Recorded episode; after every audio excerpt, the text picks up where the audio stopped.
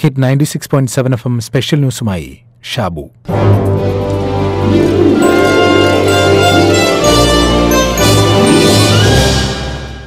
ഒരു മനോഹര നഗരത്തിന്റെ ഒത്ത നടുക്ക് പ്രസിദ്ധമായ ഒരു മ്യൂസിയം ഉണ്ടായിരുന്നു.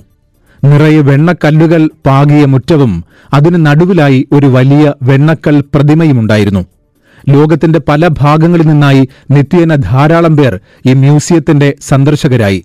അവരെയെല്ലാം ഏറ്റവും കൂടുതൽ ആകർഷിച്ചത് ആ വെണ്ണക്കൽ പ്രതിമയായിരുന്നു. അതിന്റെ സൗന്ദര്യത്തിൽ അവർ മതിമറന്നു. ഒരു ദിവസം ആളൊഴിഞ്ഞ ഒരു രാത്രിയിൽ നിലത്തു പാകിയ വെണ്ണക്കല്ലുകൾ ആ പ്രതിമയോട് ചുണ്ടിയെടുത്തു. നോക്കൂ നിനക്ക് തന്നെ ഇത് അനീതിയായി തോന്നുന്നില്ലേ? ഞാനും നീയും വെണ്ണക്കല്ലുകളാണ്. പക്ഷെ എന്റെ മേൽ ചവിട്ടി നിന്നുകൊണ്ട് ആളുകൾ നിന്നെ ആരാധനയോടെ നോക്കുന്നു എന്നെ അവഗണിക്കുന്നു. അപ്പോൾ പ്രതിമ പറഞ്ഞു പ്രിയപ്പെട്ട സഹോദര നിനക്ക് ഓർമ്മയില്ലേ? നമ്മൾ ഒരേ ഇടത്തു നിന്നാണ് ഒരേ ഗുഹയിൽ നിന്ന് അടർത്തിയെടുക്കപ്പെട്ടവരാണ് എന്നാൽ നിന്റെ മേൽ ശില്പി ഉളികൊണ്ട് തൊട്ടപ്പോൾ നീ അയാൾക്ക് വഴങ്ങിയില്ല നീ എതിർത്തു. വെണ്ണക്കല്ല് പറഞ്ഞു ശരിയാണ് എനിക്ക് ഓർമ്മയുണ്ട്. പക്ഷെ ആ ശില്പിയുടെ ഉളികൾ എന്നെ വേദനിപ്പിക്കുന്നതായിരുന്നു. എനിക്ക് ആ വേദന സഹിക്കാൻ കഴിഞ്ഞില്ല. പ്രതിമ തുടർന്നു അതെ വേദനയുണ്ടെന്ന് പറഞ്ഞ് നീ പ്രതിരോധിച്ചപ്പോൾ ആ ശില്പി എന്നെ തെരഞ്ഞെടുത്തു. അയാളുടെ പണിയായുധങ്ങൾ എന്നിൽ പതിച്ചപ്പോൾ എനിക്കും വേദനിച്ചു. എന്നാൽ എനിക്കറിയാമായിരുന്നു ഇത് താൽക്കാലികം മാത്രമാണ്. ഈ പ്രതിസന്ധിയൊക്കെ മറികടന്ന് ഈ വേദനകളൊക്കെ മറന്ന് ഞാൻ അദ്വിതീയമായ അതിവിശിഷ്ടമായ ശില്പമായി മാറുമെന്ന് എനിക്ക് ബോധ്യമായി. വെണ്ണക്കല്ല് അപ്പോഴും ചോദിച്ചത് എന്നാലും കുറച്ചു കാലത്തേക്കാണെങ്കിലും വേദനിച്ചുകൊണ്ടെങ്ങനെ കഴിയാൻ പറ്റും. പ്രതിമ പറഞ്ഞത് ഇപ്പോൾ നോക്കൂ നിന്റെ മേൽ ചവിട്ടി നിന്നുകൊണ്ടാണ് ആളുകൾ എന്നെ നോക്കി ആഹ്ലാദിക്കുന്നത്. ശില്പിയുടെ കരവിരുതുകൊണ്ട് എന്നിൽ തീർത്ത ഈ സൗന്ദര്യം ആസ്വദിക്കുന്നത്. വേദനകൾ അത് കുറച്ചു കാലത്തേക്ക് മാത്രമായിരുന്നു. അതിനെ അതിജീവിക്കാൻ കഴിയണം. വേദനിക്കുന്നു എന്ന് പറഞ്ഞ് ജീവിതം പാതിവഴിക്ക് അവസാനിപ്പിക്കുകയല്ല വേണ്ടത് പൊരുതുകയാണ് വേണ്ടത്. ഈ വീട്ടിലിരിപ്പ് കാലത്ത് നമ്മൾ എത്ര നിസ്സഹായനാണ് എന്ന് കരുതുന്ന എല്ലാവരോടും പറയാനുള്ളത് അവനവന്റെ മനസ്സിനെ നിയന്ത്രിക്കാനാണ്. കാരണം നിയന്ത്രിക്കാനാകാത്ത സാഹചര്യങ്ങളെക്കാൾ അപകടകരം നിയന്ത്രിക്കാനാകാത്ത മനസ്സാണ്. സംയമനത്തോടെ ഇരിക്കുക. ഒന്ന് ശാന്തമായി ചിന്തിച്ചാൽ തീരുന്ന പ്രശ്നമേ നമുക്ക് ചുറ്റുമുള്ളൂ.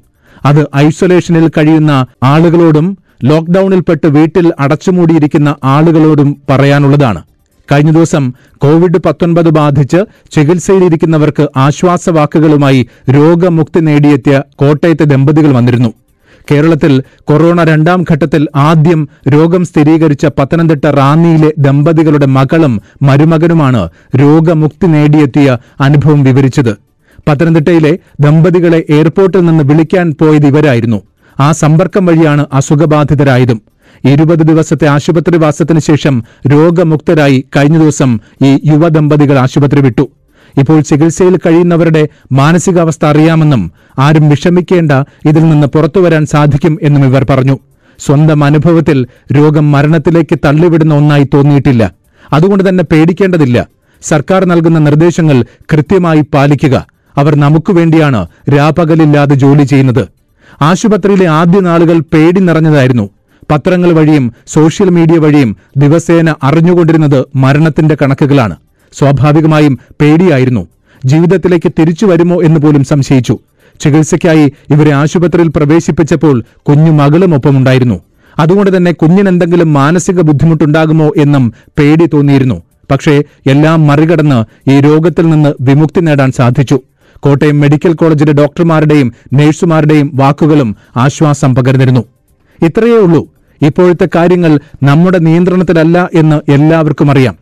അതുകൊണ്ട് നിയന്ത്രണാതീതമായ കാര്യങ്ങളെക്കുറിച്ച് വ്യാകുലപ്പെടുന്നതിൽ അർത്ഥമില്ല. നമുക്ക് ഇപ്പോൾ ഒന്നും ചെയ്യാൻ കഴിയില്ല. നിയന്ത്രണാധീനമായ കാര്യങ്ങളെക്കുറിച്ച് സങ്കടപ്പെടുന്നതിലും അർത്ഥമില്ല. പിന്നെന്തിനാണ് അനാവശ്യ ആധി? പ്രതിസന്ധികളുടെ ആഴത്തേക്കാൾ അവയോടുള്ള സമീപനത്തിലെ അപാകതയാണ് സാഹചര്യങ്ങൾ കൂടുതൽ വഷളാക്കുന്നത്. അതുകൊണ്ട് തൽക്കാലത്തേക്ക് ഈ വിഷമങ്ങൾ മറക്കുക വേദനകൾ ഇല്ലാതാക്കുക. ഒടുവിലൊരു മനോഹര വെണ്ണക്കൽ പ്രതിമ നമ്മളെ കാത്തിരിക്കുന്നുണ്ട്.